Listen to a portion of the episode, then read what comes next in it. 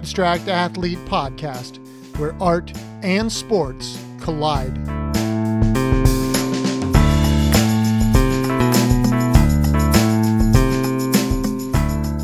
Welcome, everyone. Thanks for listening to the Abstract Athlete Podcast. Want everyone to stop by our website, theabstractathlete.com and beginningintoys.com to check out our new product line. If you have any questions or comments, please send it to info at theabstractathlete.com. And remember to listen to the other podcasts on the Abstract Athlete Network, the Abstract Doctors Podcast, and the Abstract Veterans Podcast. Really excited about the podcast today as I get to speak with author, speaker, real estate agent, and former distance runner for the University of Oregon, Ben Andrews. Make sure to follow Ben on Instagram at Ben Andrews OR and stop by his website, benandrews.com. And make sure to go pick up his new book, The Long Run. It is available on Amazon. Let's welcome Ben Andrews.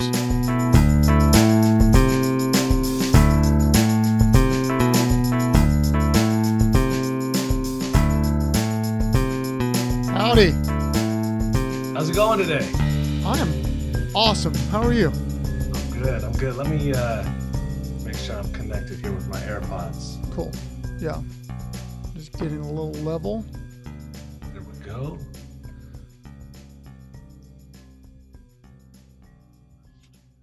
I can hear you. Well, that's good. I don't know if you can hear me, but yeah. I can So, hear you good. man. Good. Well, dude, thank you for doing this. Like, uh, it's always awesome for me.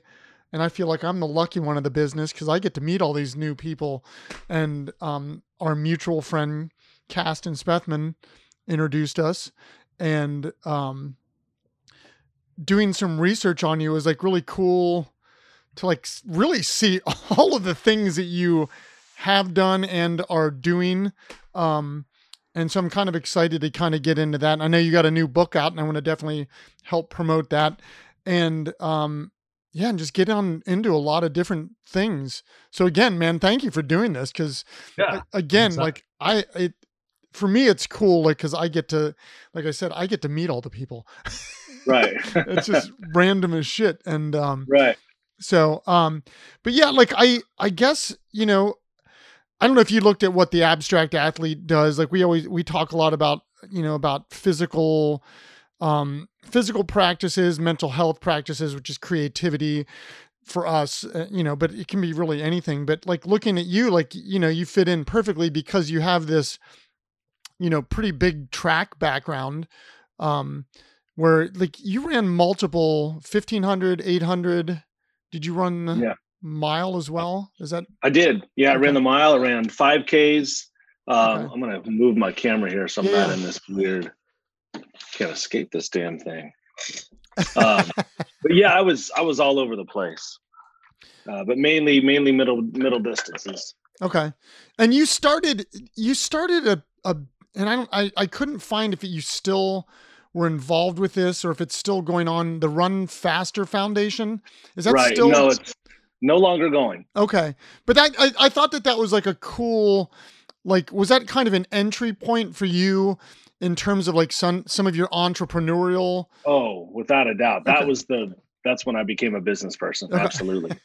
no that's it and like, the guy yeah i had a guy give me $250000 to quit my job and i'll do that yeah i know yeah what's the job i'll do it hmm uh, and, and he was he really coached me through that process of what what it is to be a business person so it was it was pretty cool that he was i mean i the way i came across him was just crazy to me so Right. But it's cool. Like for me, like again, like doing research on you. I mean, you were at Oregon in the early University of Oregon in the early '90s. Right. And sorry about our Buckeyes beating you guys a couple that's years all ago. right that's all right sorry.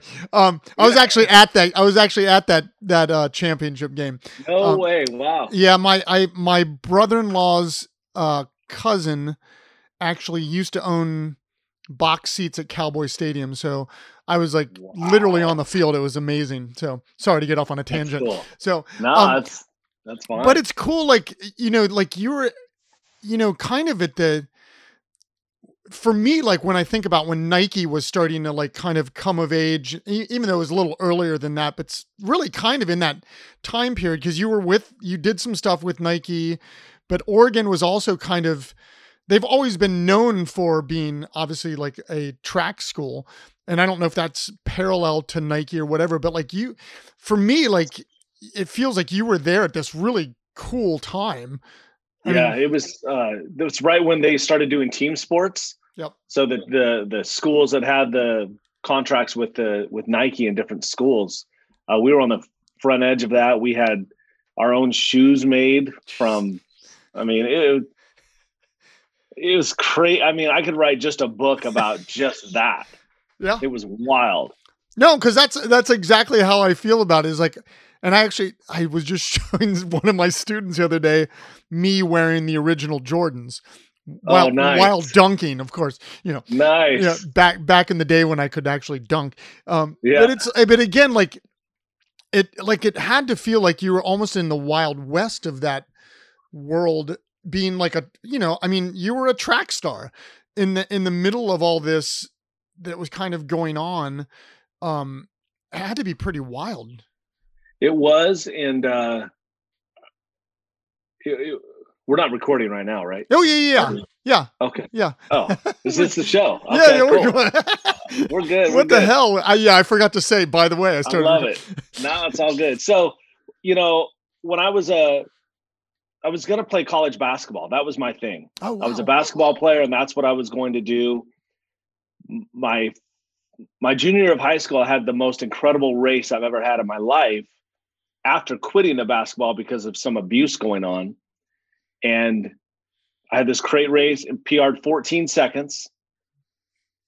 Boom! Bill Dellinger gives me a full ride scholarship to the University of Oregon, and I'm like, "You've got to be kidding me!" Okay, and I interesting. I, I told him, I said, "Hey, I appreciate this," and this was on the spot.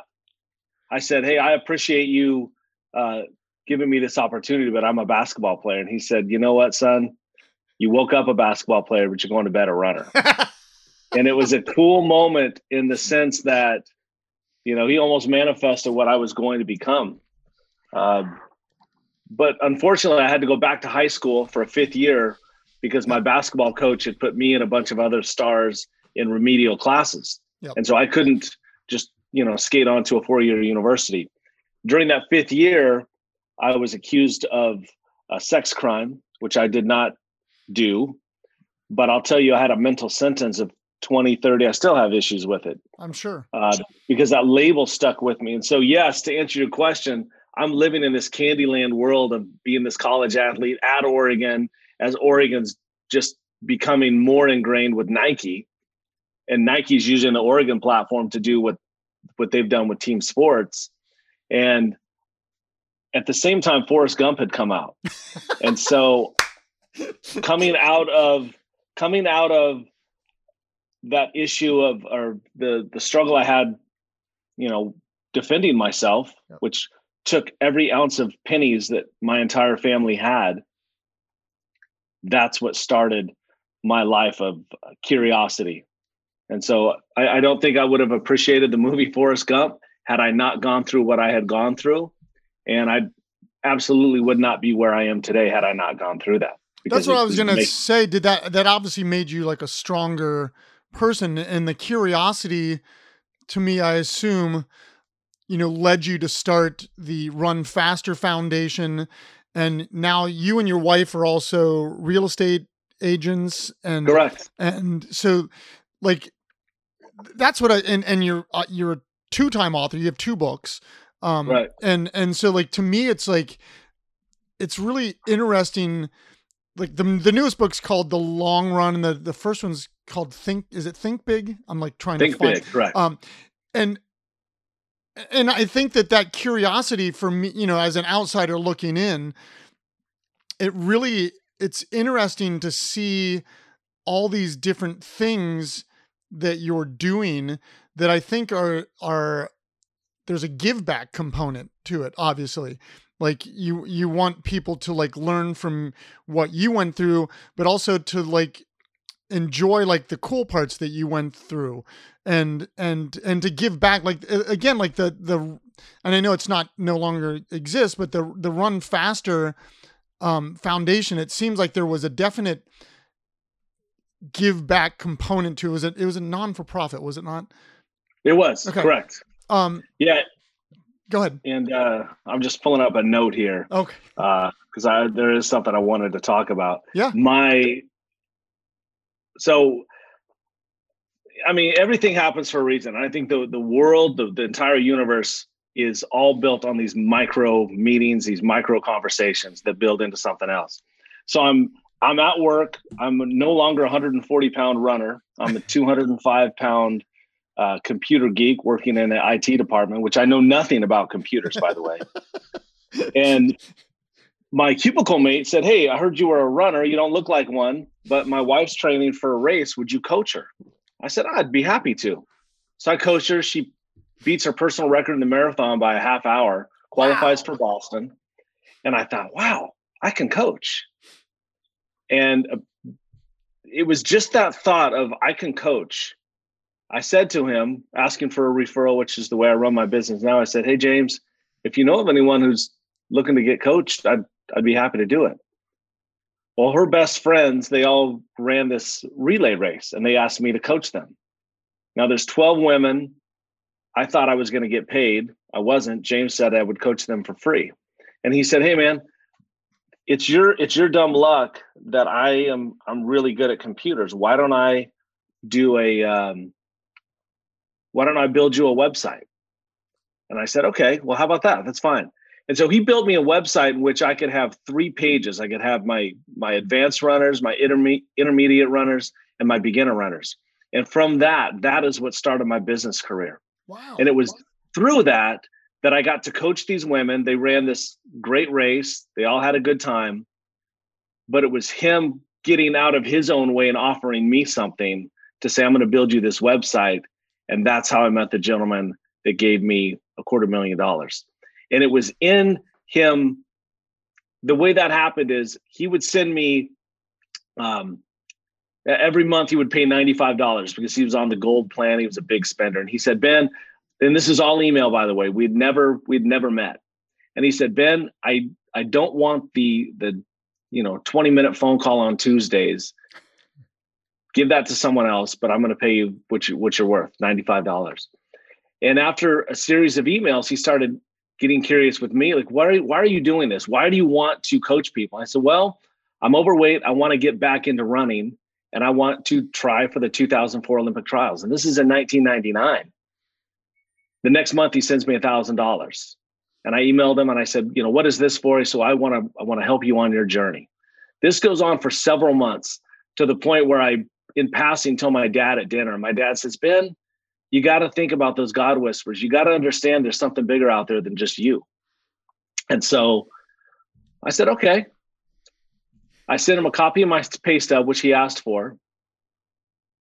And a week, uh, three days later, I got a registered letter in the mail that said, I, Ben Andrews, agree to accept. And it was exactly what I made to the penny at the credit union. By accepting this money, I will quit my job and train as hard and as smart as I can for the 2004 Olympic trials and I will find a creative way to pay it forward to others throughout my lifetime. I get chills thinking about that again. And it was through that time that he helped me build upon my own curiosity. I said, I want to coach other people. And he said, Well, why don't we do this in a bigger, bigger arena? The internet was just starting. And so I coached uh, 2,000 athletes in 37 different countries. Wow. Um, all online and it was all systems, all processes, and it was at different stages of that business that he allowed me to read other books. He introduces me to other authors, the E Myth, other different things to get my head into different space so that I could help others on a bigger scale. Would you say none of that? Well, I was just going to say, would you say that that also, like, again, moving forward, helped you or inspired you to write the books?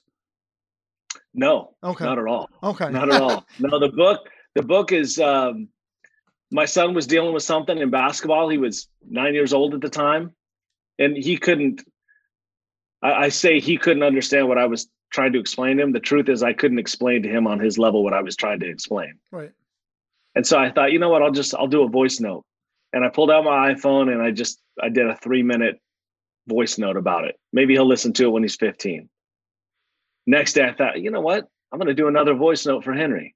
And I did another one. And I did another one and another one. And I just started building this library of my life that I could share with him when I'm long gone. Right. And then I just started putting them together. Uh, and, that, and that's where the book came from. And see that like again, like to me, that's so wild. Like different. I mean, there is obviously that's your son, so it's different, but there's still a pay it forward sense to that. Like you were saying with with uh the the guy that basically helped you do the run faster stuff like that Sure. that that him helping you but you paying it forward so like you ended running at um at oregon in 90 was it Seven, 97 and so then in 99 was the time where you were trying you decided to start training for for the 2004 um Correct. and I ran for ASICS for one year after college. right and I was, you know, by myself, no team, just getting after it. Right. Uh, it was miserable. I didn't love it anymore, and I realized I love running, but what I loved was the community. I loved Yep. Saturdays were fun. Saturdays we got to man up and see who's best. Yep. What I missed was the Sunday through Friday, the long run, the easy run. You know, there's a, there's an adage about runners. When runners run, they talk about everything but running. And then when you go have a lunch or a meal afterward, all you talk about is running. mm-hmm. And that's what I missed the companionship. Uh, and then it was 98 to 99 where I proved to everybody that you can gain, you know, 65 pounds real quick. Yeah, well, it's I mean, it's hard, you know, like I talk to a lot of professional athletes on on the podcast and that that definition like you were probably defined as an athlete all your life Right. as as I was and that moment when it ends there is that kind of who I who am I thing and it is like it becomes you know I definitely went through some mental health I know, it was internally it never like manifested itself but it, it you know like i didn't know who i was or where i was going like it it seems like there was that moment for you like after you graduated and maybe that year after you were done that you kind of like i don't know and then you got back into it which is i think is like is inspiring because that's hard to do like when you take time off to actually go back uh that had to be kind of grueling i assume it was brutal. Yeah. Um, and and there was a lot of mental health stuff for me. Yep. One, I had to I was still dealing with my accusations. Yep. Um, my counselor, when I when I finished my eligibility, my counselor said, "Ben, you you have 13 credits left. You don't want to end up like your dad in a factory." yep And I said, "Excuse me." I said, "You know, my dad worked his ass off so he could help defend me at the biggest storm our family's ever had." Yep. And if you don't think he's worth anything, I'm I'm done with school. Yep. And so I quit school with 13 credits to go because I was young and dumb. Uh, foolish, foolish. I made my point, but I was foolish. Um, and I I did not finish school. So I had that going as well. Of this took you five years to get through high school. You got accused. You you couldn't graduate college on a sociology degree of all things, an athlete de- degree yeah and I just had these things that I kept telling myself, you know, wh- whether you tell yourself you're good or not, you're right because the mind can only conceive what you can do, right? You you have to be kind to yourself, and I wasn't. I was constantly telling myself, and I still battle with that stuff. You know, who who is Ben Andrews? Yeah, I'm a former athlete. I'm 48 years old now. Some days I wake up feeling like I'm that lion. I'm gonna go out and take on the world uh, but that's not where I'm at anymore. I'm a dad. I'm a husband. I'm a business person. I'm a friend. Um, so it's just the, the the mind can play some big tricks on you. You got to be very cognizant of, you know, what you allow in and what you allow yourself to believe about yourself.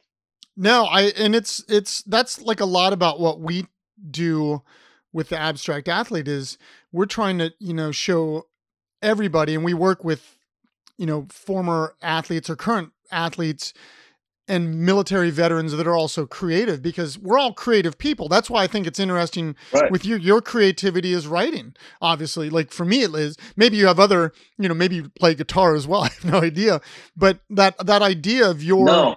your you don't. Well, we're gonna learn. We're gonna learn.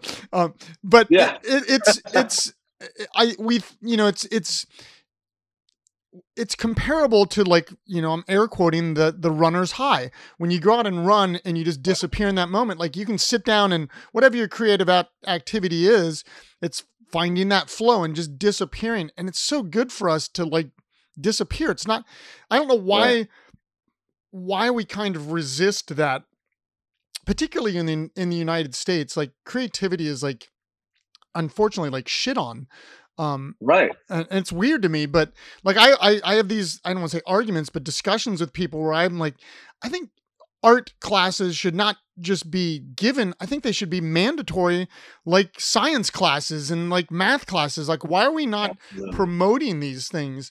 Um, but it, it's just, yeah, it's just interesting. Like, cause again, like, you know, just going back to what you were saying about that, that time period about dealing with those things, like you obviously got I, you still think about stuff like uh, I think we all have like our things that we will always carry with us but you've found like these again like outside looking in these multiple outlets whether it's writing whether it's working you know like you're very you and your wife are very successful real estate agents like mm-hmm. you know from what i've read um and obviously do you still coach um running at all i don't okay. but yeah, I'm working on something though. My plan is in in two years, I'm going to create what that gentleman created for me on steroids, because I was a good runner. I was a you know top twenty in the U.S. Yeah, I wasn't the guy, but that's still like that's extraordinary. I mean,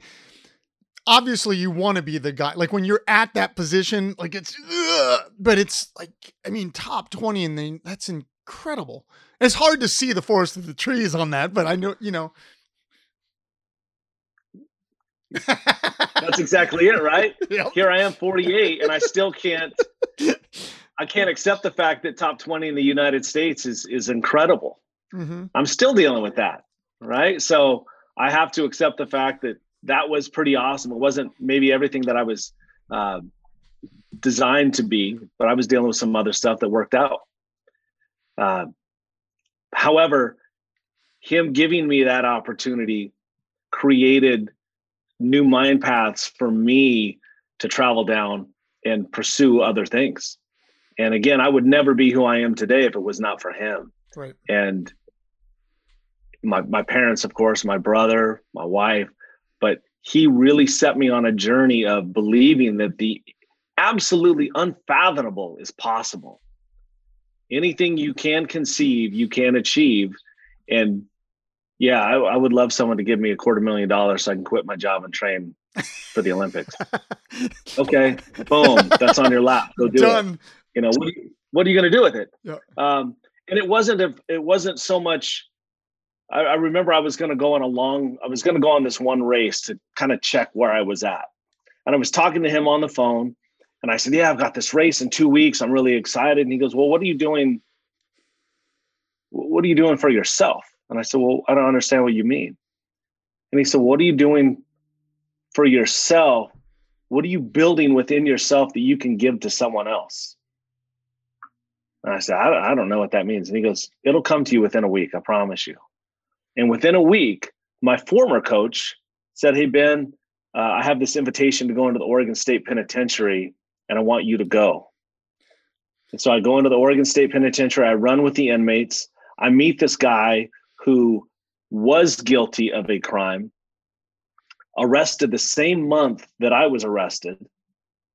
He was still in prison, lived, grew up seven miles from me. I didn't know who he was, you know, when I was younger. And that was the day I realized you have given yourself a mental sentence that this guy is actually living out. Yeah. And again, it was this guy's investing not in Ben the runner, but in Ben the human being, because he was able to, you know, again, to your point, look through the forest through the trees and say, but you need to do something bigger. And it was going into the prison repeatedly that helped me inch by inch by inch see myself as someone who could give back and not someone who's just a taker. And I was going to actually, that was the next question I was going to ask you about that running with the inmates. And that was brought about by your coach, Dylan Dellinger. Is that how you say his name? And that, yeah, Dellinger. And because I, there was something I read that you'd gone to his house and he didn't know you'd done that or something and you told him that right. you went running with them and he like just hugged you and said something to the effect of like you don't know how important that is or something to that exactly respect yeah he when i was in college he would almost beg us to go it's like you guys gotta go these guys are empty they have you guys have goals to be the best athlete you can be one of the top in the in the united states these guys are hoping they don't get shanked Yeah. they have nothing to live for. These guys are doing life sentences. They have nothing to live for. And, you know, I'm a big five love language guy. Time is a hard one for me because that's where I make money. That's time with my family. So giving that time up to give to somebody else is very, admittedly, very hard for me. Uh, but I learned the lesson of time when I went in because those guys appreciated it like you could not. What, I, I, what was the what was your coach? It. What was your coach's um, relationship with that? Was he taken over there? Like, how did he get involved? It's pretty in that? fascinating. Is okay. Pretty fast. So there's a guy Steve Prefontaine, if you've heard of him, famous yep. yeah, runner. Yep. Um, and because he was hounded in Eugene, he couldn't go on a run without you know neighborhood kids trailing him or people on bikes following him, and he was a celebrity. And so he would tell Dellinger, "Hey, I'm going to in Bowerman. Hey, I'm going to I'm going to head up to Salem and just hit the trails where no one's going to expect me." And his people would just sit outside of his trailer and wait for him to go run and ride his bike next to him. And so he started going up to Salem, and he one day was running and he saw the fence line, and he thought, you know what? If it wasn't for running, I'd be in there because he was a he was a knucklehead. And so he just on his run approached the warden. The warden said, Absolutely, come in. He goes, I'll come in under one condition. You don't tell anyone about this. Here's the crazy thing he dies, and the warden calls the Ray and Alfred, his parents, the Prefontaines, and says, The inmates have something for your family. And they're like, Why? He said, Well, because he would come up here every Wednesday. Wow. And they're like, No, he didn't. No, he didn't. So then the dad, Ray, who spoke better English than his wife, called Bill Dellinger and said, Hey, what's this thing with the warden? And he's like, I have no idea, Ray. What are you talking about? Steve Prefontaine never told anyone that he was going up there. That's the beauty of that whole program. Yep. Is that Steve was doing it because it meant something to him and, and more so he knew it would mean something for them that's a movie in itself right there like really isn't that truly, incredible yeah no it is like i it's i actually have um not to go off on a tangent but a, a former student of mine that we're actually doing a documentary on dealt with a lot of you know, he, he'll tell you he was born in the wrong neighborhood. He was selling yeah. drugs when he was 11 to support his family. Went to jail, and now he's got a college degree in in art, and he goes and works with inmates like creatively. Very very wow. similar kind of thing to what you're saying, and he doesn't really publicize it, but it's like it it goes back to that thing that you're talking about, like give back um mm-hmm. and i love that st- my god like that's that's like a 30 for 30 to be because people it's so cool like i'm not i obviously don't know you know i pay attention to all sports and i know runners to some extent but i know who he is and right. and that like that to me is like an espn 30 for 30 i mean that's that thing that it's just like wow man like that's that changes people's lives like really right. truly I mean, yeah, it's it's pretty incredible. And when I was going in, you know, there were some guys that would say, you know, hey, what size shoe do you wear? I'm I'm, I'm a 13, and one guy just kind of shook his head, and I said, well, you know, why is that an issue? He goes, because you can't get me the shit. and I said, what are you talking about? He goes, well, if you wear a 10, you can come in with an 11 and you can bring some stuff in, you know, from the outside. Yeah. Contraband. Yeah. And one of the guys overheard this and grabbed this guy and literally just drug him out of the area that we were at. And you could see him talking to him. And he was a new inmate. He had been there six weeks, but he was really liked by the ward and liked by a lot of the guards. So he they he was allowed into this program. And he came back to me and he said, I want to apologize to you for compromising everybody's enjoyment out here. And I promise you that I will never do that again. I said, okay. And I think it was in 2002, they gave out an award called Runner of the Year, and they invited me to go to their awards program, which was super cool. And um, I got Runner of the Year. That's said- awesome. Yeah. And they said it was because I gave that thing earlier that I said I have a hard time giving, which is time. Yeah. And and not that you come in and spend time with us. That wasn't the thing that that resonated with them. Is that I would write notes and I would write letters to the different inmates that I got to know. And they said it's one thing to come in here, spend time with us so that you can go home and tell your friends about it. It's another when you s- spend time out of your day outside to connect with us inside. And that was to this day, it's the coolest trophy that I have. I, I mean, It's, I uh, like literally. I mean, have you ever thought about like putting a film together in regards to all this? Oh, you're it- you're my guy, man. You're my guy. We're okay. gonna do it. I got it. I have a filmmaker. I do. I really do. Okay. Um, it's. I mean, it's really. I I don't want to use the word touching, but it's like really touching. Like it's it's Yeah. it's very um. Like I don't know. Like it's it's it's pretty intense to like imagine like really how and I and I love that accountability that that guy took that other guy outside and it's like right. don't fuck this up for the rest of us like Right. we we actually this this is meaningful and and, Right. and so it's i don't know like th- there's there's something there that we'll keep talking about because i do i think that there's i don't know i think there's a documentary in there um Yeah. and i'm You know, the guy that I became really good friends with inside, uh, Kelly. He's a he's to this day he's a great friend of mine. The way I met him is he lost his race, and and you know we became friends, writing all the time, collect calls all the time. And when he got out, I got him a job. Uh, he got out two years early because of something that we had set up for him. And a lot of my friends were like, "Are you afraid?" I said, "Well, no. It's just my friend Kelly's been living in Salem and now he's not. That's that's it. And I remember walking down the street with him one time and we were walking into Starbucks and he opened the door for someone. Guy didn't say anything, just walked through. And he reached out to grab the guy and I, I said, What are you doing, man? He goes, He didn't show me any respect. I said, Well, welcome to life on the outside. yep And he his eyes got so big. He said, "Are you kidding me?" I said, "Oh no." He goes, "A guy wouldn't last an hour inside with that kind of attitude."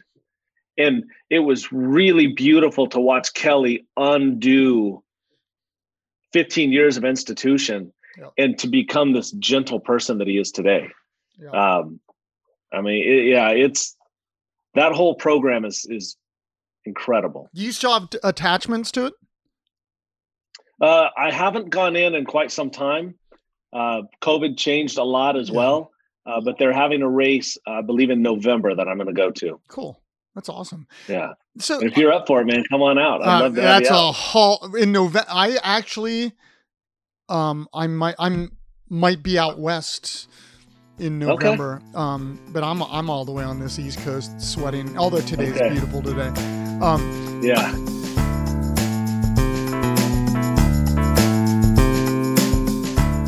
The Abstract Athlete is sponsored by and in partnership with Begin Again Toys. Begin Again Toys is an eco friendly and educational toy company focused on sustainable ways to explore and play with a goal to inspire children with stories of innovation, adventure, and good old fashioned fun. For more information, visit beginagaintoys.com. So I'm I'm curious like in terms of of the books. So like how you know like you wrote the first one that came out five years ago, six. I don't even. I'm, Uh, no, that was that came out. Um, I st- we started the process in early 2020, okay, it and was four. it's and I have two. a chapter in it. Yeah. yeah, I have a chapter, in it. Okay, and I've been working on my book since 2019. okay, And again, back to that that mental piece. Yep. Had I not been a part of this other book, I don't think my book would be completed. oh, But it was just that piece of I'm That- in print now. that Like, kinda I, I am not. Yeah. Yeah. The imposter syndrome sets in way more than it should. Um, but yeah, I've got the book done now, and I'm I'm trying to uh, turn this into a speaking career. And I've, I think I have a beautiful message of uh, forgiveness. I think that starts with yourself. Yep. Uh, writing a book is the best therapy I've ever paid for. It's really helped me work through some stuff, and I think more than anything, appreciate people in my life that I didn't appreciate enough. If that makes any sense. Yeah, no, Uh, absolutely. I, I absolutely. I think a lot of people go through that. I- It's I- Yeah. And again, Even I- like uh, like with Queen Elizabeth dying yesterday. Yeah. It is the first time like my mom's my mom is going to Europe in two weeks. She changed her flight. She's leaving Wednesday. Like she Oh, wants wow. to be over there, a part of everything. Um and I I asked her, I said, Well, why is that? She's Queen of England, one of the most powerful women in the world. And hearing her, and my mom's not like this, you know, crazy liberal woman. And she's not a crazy Republican either. She's super middle of the road. She's awesome. She's awesome. But hearing her talk about Charles is going to be the man now, it was the first time that I really have appreciated or, or yeah, appreciated the woman's uh, affliction of another woman, right? Like in power. Yep. Because, you know, every day I walk into a room and I'm one of a lot of white guys. And I have a lot of black African American friends that walk in and they're not. Yep. And it's the first time, and it's interesting that in someone's death, their life can become poignant for me. And I, I look at all of these things a little differently today than I did yesterday. And it's I no, it's it's interesting because I you know like I know conservative leaning people that cried women this is that cried when you know we had had a female vice president for, for the Right. because because it's it is a change and and it's Yeah. and, and and whether you're again like liberal or or conservative leaning that moment when when your sex takes an office for the first time obviously a, a, a woman I, I think it's it's it's groundbreaking and it's important and so like I, I understand like what your mom's talking about um i mean Yeah. i like i think it's i i still think it's weird that we live in a world where there's still kings and queens i mean that's still It's like I. I mean i can't i can't still wrap my head around those things but i mean i said this like when when russia invaded the ukraine like and i know this is like naive to say but it's like I was kind of like, I can't believe countries are still attacking country. Like, it just, Right. I can't wrap my head around certain things that are antiquated systems to me, but they're really not. Like, you know, like if you think, I mean, I was just talking to a student yesterday just about how far we've moved technologically in just the last 20 years. And, but then you think, I mean, my God, the Second World War was only 70 years ago. I mean, that's know. that's insane to me. I mean, yeah, or 80, I guess it was 80 years ago, but it's just like it's crazy to me. you're aging yourself. I now. know. but it's just it, like cer- certain things to me like don't make sense still and and Right. I I you know cuz like you said like the the queen thing and it was just like I it- it just it, and and not to say that like she didn't do amazing things for humanity and and but it's just like I just I'm I'm part of this. I can't believe people are just born and they're given Yeah. like the keys to the kingdom. It's just King, literally. Yeah, Yeah. literally get king. Yeah. But no, I mean it's so like thinking about the the book idea. Is it is it something where do you see other books in the future? Like I, you know, when you were talking about the notes that you wrote to inmates, like that to me is like a book there too. Like, are you, do you see other books in the future here? You know, I with Kelly in particular, he and I have talked about this. I have every letter that he wrote me, and there's, I mean, hundreds. Yeah. Uh, and every letter that I wrote to him, I photocopied, and so I have this conversation, seven year conversation, and I've thought about that. Um, but no, I think this is my story, and I think my my plight now is to uh, inspire people to live a bigger, deeper, better life and, and try to impact and influence other people on their journey, whatever that is.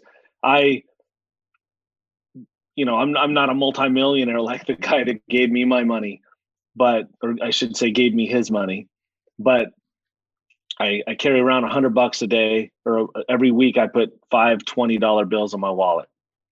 5200 bucks. Uh, it's not a tax write off and it's for me to give away. And I look for moments. And that can be five people that I give 20 to. It can be one person that I give 100 to. And the way this started was in 2015, uh, the gentleman who gave me the money, we still communicated quite a bit. And I'm coached by a company named Buffini and Company. They're the largest business coaching company in North America and they did a video on me and it showed kind of my rags to riches story from 2011 and and the recession trying to you know bring myself out of that. And i did it with their help.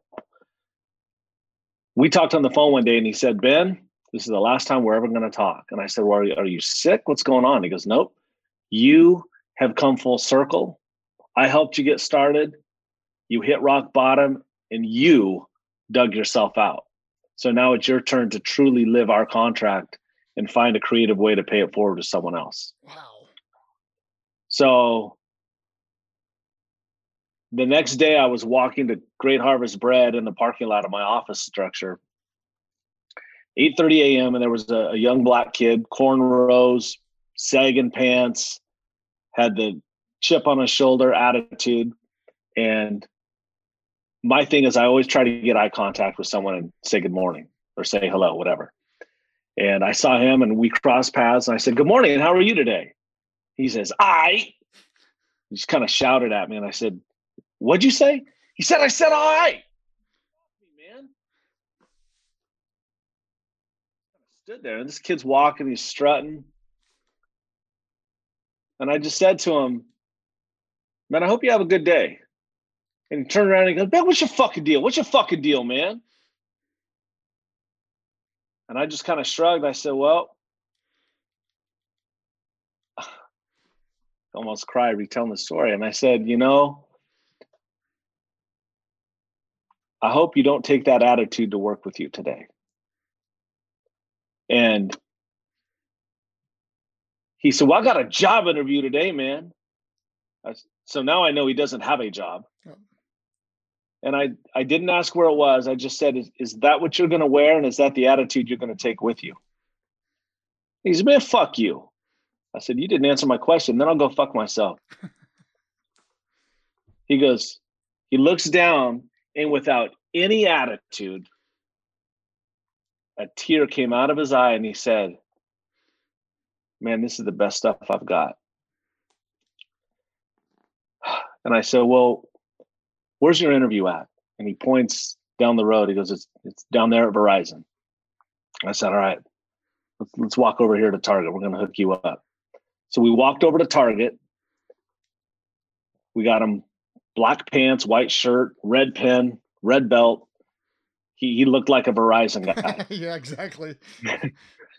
and I had $114 in my wallet. It was $106. Got shoes, and I gave him the money, and he said, "Well, you know, that's what startled him." He goes, "What are you doing?" I said, "This is your money."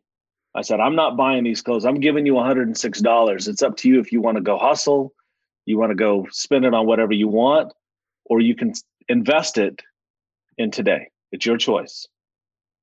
He goes, I, I have no way to pay you back. And I said, well, I'm gonna write my number down and I want you to let me know today how you felt at the interview. That's all I ask of you. That's the payback. I walked down to Verizon. I said, I've got eight lines with you guys today. You got a kid coming in here at 1130 for an interview. Yep, I know. If he doesn't get these eight, if he doesn't get the job today, I'm taking these eight lines and I'm running to Sprint or somewhere else. And they said, why? And I said, because this kid needs a chance. And so I, don't, I never want you to tell him that I came in here, but if he doesn't get this job, you lost me as a customer. Kid texts me at 3.55, 4 o'clock. He said, I think I did a good job. And I said, that wasn't the assignment. And he texted me back and he said, I felt like somebody today. Thank you. And about three weeks later, I got a text message with him fanning a bunch of $20 bills in the air because he got his first paycheck. Yeah. And that kid today, seven years later, still works at that Verizon and is the manager and doesn't know, unless he listens to this, what I did. And he doesn't need to like that like that goes to that, that that's there's your full circle to me like Yeah. this is this is um the the guy that went to I'm totally flaking on his name now that went to the prison to run. That Yeah. that, that is that is your yeah. Like uh, it's I I mean the the the part to me like thank you for telling that for one because you Yeah. probably even don't tell that a lot. Um I think we don't celebrate the good things that people do in the world. I've had this conversation a lot with people. Um and we we always just want to look for the bad, you know? And so like hearing stories like that that are like empowering and giving people the chance to empower themselves, like that's it's just important. Like I I always say Yeah. this, you know, it's like uh, you know, I'm I'm using professional athletes as an example because we put them on pedestals. But like LeBron James, that dude does so many good things in the world that we just Oh don't talk about. Like I think he's going to be more impactful off the court than he is on. And I just don't understand why like we just want to find these cracks with him and it's like why don't we talk about this school he started where he's given Right. hundreds hundreds of college scholarships to kids. You know, and, And maybe yeah. and a, a, a van service to pick them up. Yep. It makes you look at how small someone like Michael Jordan's vision is. Yep. And it makes you nauseated at his brand is the swoosh. His Yep. brand is the jump man. Yep. But what has he done for humanity? Yep. He probably does stuff, and maybe he's a private guy that doesn't care to get accolades for it. But I think he's just pushing his money around. Whereas you're right, someone like LeBron's actually putting his name to something. Yep. That's a big deal. It is. And I think like again, like you changed that kid's life.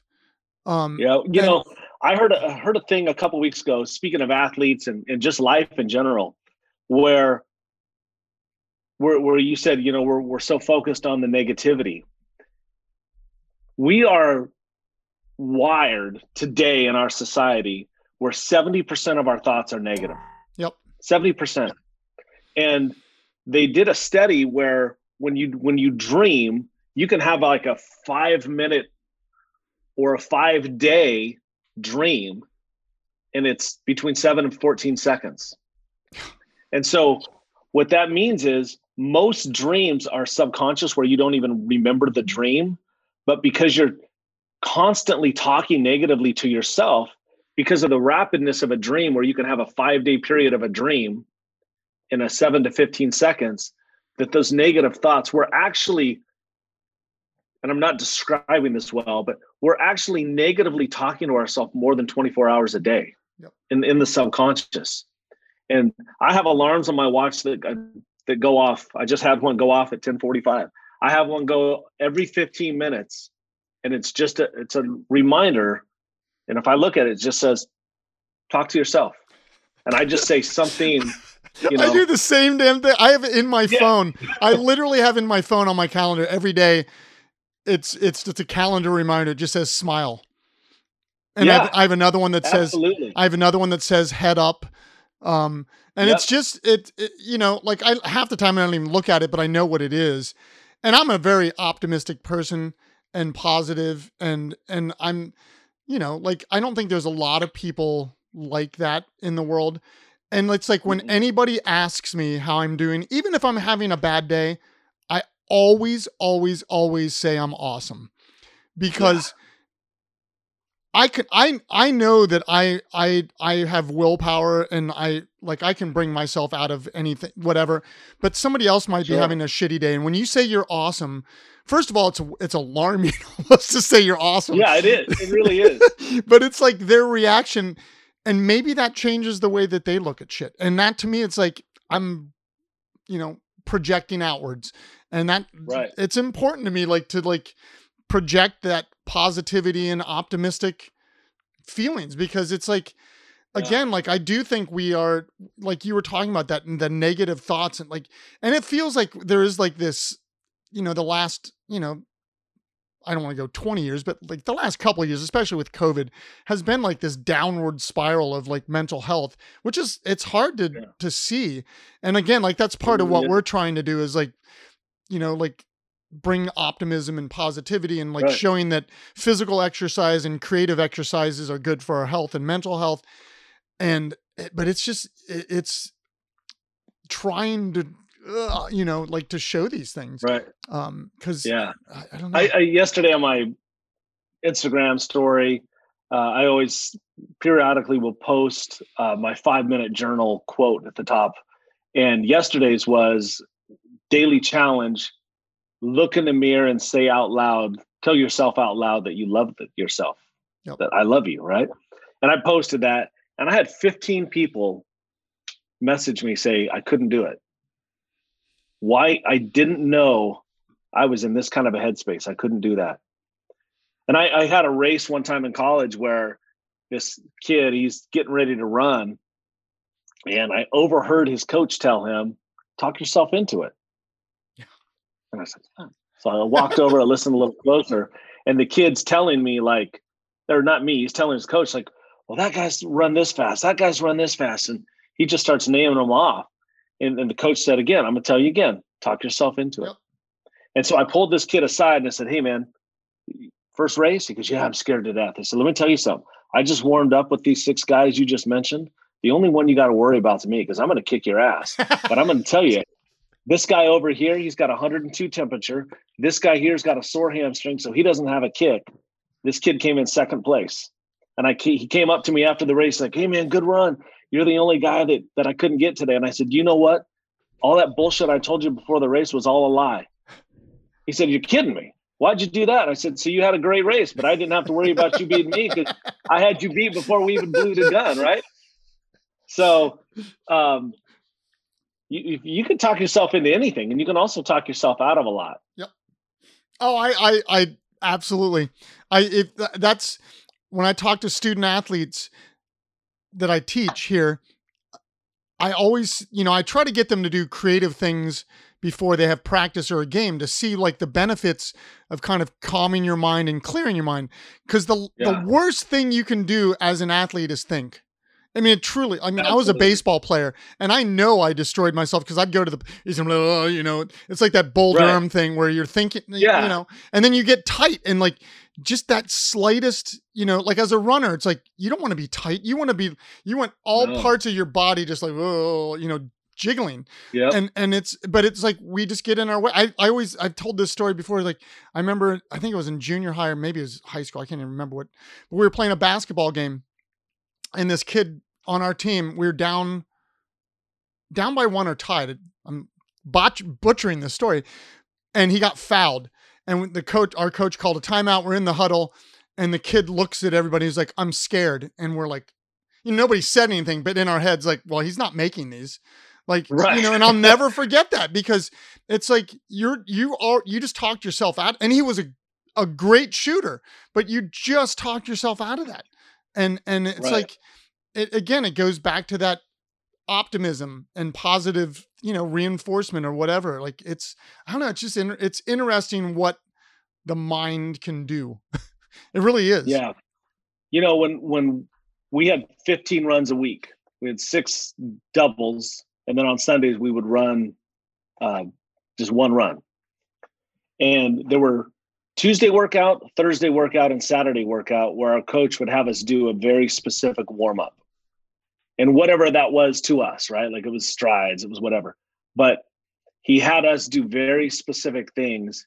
And it wasn't until year two, th- two or three that I asked him, like, Coach, why do we do this on Tuesdays, Thursdays, and Saturdays? He goes, Because you're telling your body, you're telling your mind to tell your body to get ready. Yep. This is going to be a harder effort than just practice but we can't do it every day because our adrenal levels are going to get shot. But he said, every single, to your point, every single day you have to do a routine to get your mind to tell your body it's go time. Yep. And I do that with work. If I go to a buyer presentation, I have a very specific thing that I do before that. And it's completely different than when I go speak to a seller. When I speak to a realtor, there's a very specific thing that I do before I call them back because I want to be sharp. And, you know, I'll have realtors at the end of a conversation like, how did you just negotiate that? This is what I do. Goes, well, this is what I do too. No, no, no. You're a realtor. I'm a negotiator. Big difference, buddy. Yeah. So well, yeah. like I'm I'm curious, like you this is like, you know, we'll start wrapping up this conversation, but I, I always like one of the things I always like to know is like it's and it's sometimes hard like a projection for the future. Like you still have obviously like your real estate agent, but you have talked about wanting to be like a professional speaker. You know, like a is it motivational speaker? Would would that like yeah, I would say motivational speaker, personal development, right. personal growth. Yeah. yeah. And, and so like for you, like and maybe there's another book in the future. I mean, you know, like I, I think you have like a lot of content or like around you. Um, sure. But like, what what do you see like going down the road? I'm in and coaching. Like, have have you thought about going back in to coach?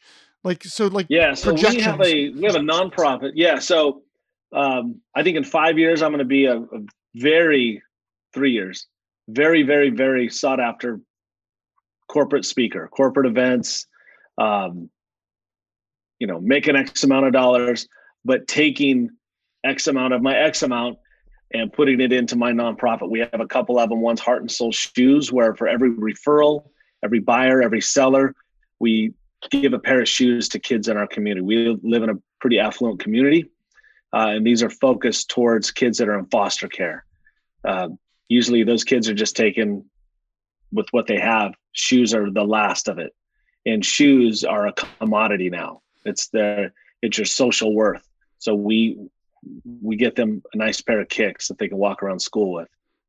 The other thing i'm going to do is we have some rental properties. I'm going to take one or two hopefully three turn them into athlete housing and i'm going to take athletes that are very similar to my level where they're they're on the cusp of becoming the top and they will live there for free and they will get to pursue their dream uh, without the worry of work, which is what I was able to do. Wow. Now that's a, I mean, that's a lot in a, in a cool way, man.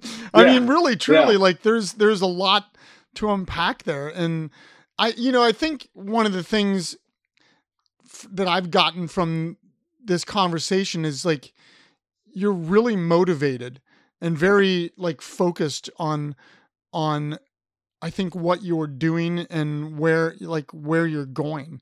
And and it's interesting like for me like to think about it from that runner's perspective. You know, like that right. sounds corny as shit to think to say that, but it like there's yeah. there's something about like as a runner, like a starting and fin, you know, like you you know the direction you're going, and it feels very, very direct to me, like in in in your process. And I'm and again, I'm sure that that's that changes and has changed a lot, but it it's it's really cool to like well, inspiring in a lot of ways. Thank you, thank you, and it it it's more to do with years of telling myself I can't. Yep. Um, you know, every year I do something that I've never done before. One was I'm going to run a half Ironman. I don't know how to swim. Well, better learn how if you're going to swim in Oceanside, California ocean. I did it, and you you you do those things, and you become calloused to the point where within reason, I don't think there's anything I can't do if it's for the betterment of me and it's some going to benefit someone else. Brian Buffini, my mentor, he says, Ben, I, I never do one thing unless it has a secondary benefit for someone else. So it's going to benefit me greatly, but I'm going to take that and then it's going to bless somebody else. No, dude, I, that, it's just killer to me. I mean, it, it like, yeah. I, I really, and I'm not joking. Like I, um, i am going to talk to our filmmaker today, as a matter of fact. Um, I'm going to mention to him about that because I do think that the, the story of the penitentiary, because there, there's something really impactful about that. And again, even though like it was not known I think that's one of those stories that I think this I don't know like that's a personal opinion I just think needs to be yeah. told. Um, I I wanted to add, I just had an ultra marathoner on on uh, the podcast wow. that'll be out. No, he's crazy. No, yeah. she. It's a she actually that. She. And yes, yes, no, I, I, I agree. I I I not crazy, but like I it I can't wrap my head around that stuff.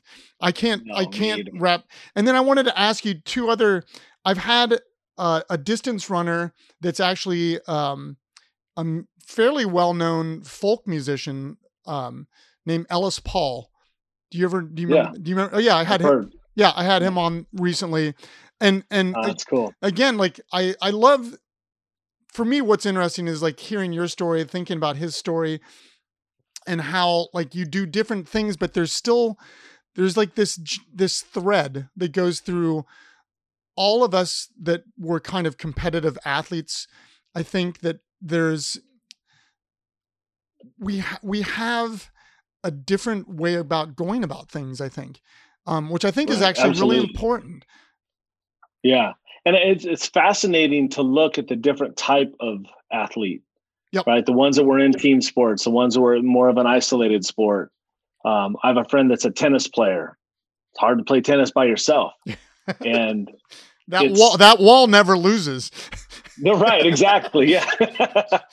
um, but the different paths that some of these athletes have gone on. I looked at mine, like I really wanted to do um, like plays in school, and my thespian teacher hated me. So yep.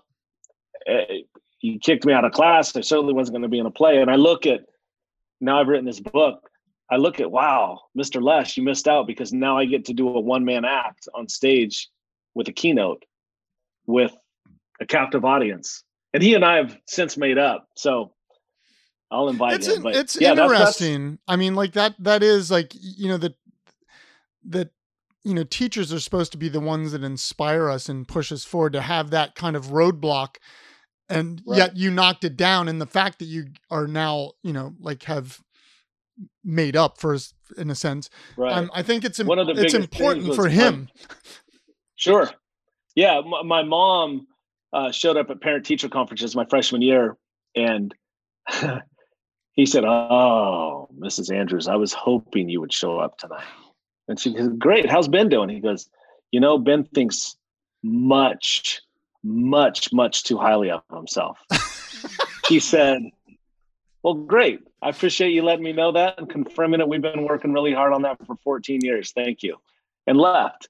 Um, and then when I was working at Nordstrom one summer, there was a special needs woman that would come in all the time. And I would always get her the shoehorn so she could play with the shoehorn. And she really liked the Nordstrom tomato soup. So I'd get her some tomato soup. And she was a janitor there. And one day she said, you know, in the way she spoke. I'm so excited. It was very broken, but we're so excited for you to meet my family. They're coming to pick me up. Her dad was Mr. Lush. Oh, and he wow. said, he said, well, Ben, wow, I am, I'm so sorry. And I said, well, this is our moment to make up. It's not a big deal. And, you know, he and I communicate a lot to this day. We're Facebook friends of all things, you know, and, wow. um, that is, and he, he's, he's, I mean, that is like the ultimate karma. I mean, oh like, yeah, really true. Like it. that's. I saw um, him walking. I'm like, oh yeah, here we go, baby. but it was, you know, he and he he remembered what my mom said. He said, you know, had you not had the self assurance, you you know, a lot of people don't talk to my daughter because they're afraid of what their friends are going to say. Yep. So the fact that you were, you know, I was completely wrong about you. And I said, well, no, I was a little bit of a knucklehead too, but um, I'm glad we made up. And yeah, Yep. it's it's got to make the world turn. Yeah. Well, Oh. and I also wanted to ask you, do you remember a guy named Bob Kennedy? Um, Oh, yeah. Yeah, he's from uh, a town right now near where I grew up. I, I Okay. d- always remember like he was the he was like the chosen He was one. the from- guy. yeah. he was amazing. Because that was the, would have been the same distances as you, right? Uh, he was a little further distance. Oh, were they? Okay. I, oh, maybe he did do 10,000. Yeah, I five remember- and ten. Yeah, God. So no, I, you know, I really, I, for me again, like this is, it's always cool to meet cool people, and I, I think your, your story and and it's not done. Like I think, like really, like I think that's there's this evolution that I keep hearing, like that it's just like it's still going outward, like which is really cool to me, like to like to hear this stuff. And I'm glad Cast and Caston's given like introduced me to so many. She's different- awesome. Oh my god, dude! Like she's just the He's best incredible. and and she's just introduced me to a, a bunch of people and and so always the last question i have is i always either write new music for each episode of the podcast or if you have any Wow. friends that are musicians um, that would want to donate feel free to to um, ask and then send a send a track my way but what if not what kind of music do you like like what kind of I'm uh, Michael Jackson's my guy. okay Like, I, so probably because I was such an awkward teenager and I could do the Billie Jean dance. okay So oh shit at the Oh, at the school dances, that was the you know I would go out do that and then leave, and people, oh my gosh, that was amazing. uh, but nowadays it's uh, Stevie Wonder and John Mayer. I love a okay bass a guitar. little R and B. Okay, all right. And then Yeah. I, I I- did want to ask, like, I know you like, did you get to the trials of the Olympics in 2004? I qualified, but in 2004 I had a hip flexor pull that Oh, probably eight nine weeks out, and it just wasn't going to happen. Yeah. So, uh, and I I finally met my guy that gave me the money after the trials, and I you know walked up to him meeting him for the first time, and we've had this five year relationship, and I said I'm sorry, I'm sorry. And he said Ben, you're such a more incredible person than you were when I met you five years ago. That's what this was about. Yep. God, that like that that is like another. Crazy. That's like a movie, dude. Like I like again, like Crazy. you're like you're like living in a movie. It's crazy to me. So yeah. Oh, I think my book will be a movie. I, I truly do. Just got to get in the right hand. I'm just my my filmmaker guy's calling me right now. Um, but dude, Okay. I like I um, I'll say you know I'll I'll clip out a couple uh things and send send some images for for promo like for you to to um share and stuff. It'll be out in a couple weeks, Awesome. but I do look forward to Cool. like um staying in touch with you. Like I always mention this to people I have on because one of the things that my business partner and I have done, with like we um we bought land in Montana. There's nothing on it right now, it's just land. But the idea is to start an artist athlete residency there and you know do workshops and different stuff like that. And and again, like I I think so many maybe all the guests I've had on like are candidates to do stuff like that because again like your story is inspiring like i think like the fact that you have like this public speaking ability in you like it's very much like a teacher and i think that there's a Mhm. lot of lessons that i think that are there that i think you know so in the future like i think there's there's definitely collaborations that you know that we can do with you and, and different stuff I'd love Um, it. so but i I'd it. but again man i like it was just uh, we're gonna stay in touch because i do i i Awesome. film stuff's out there man i'm telling you All right. all right man well have a Well, great day me, and go sell lot. lots of houses I will. I'll try. all right brother thank Take you so care. much all right bye All right. Bye-bye.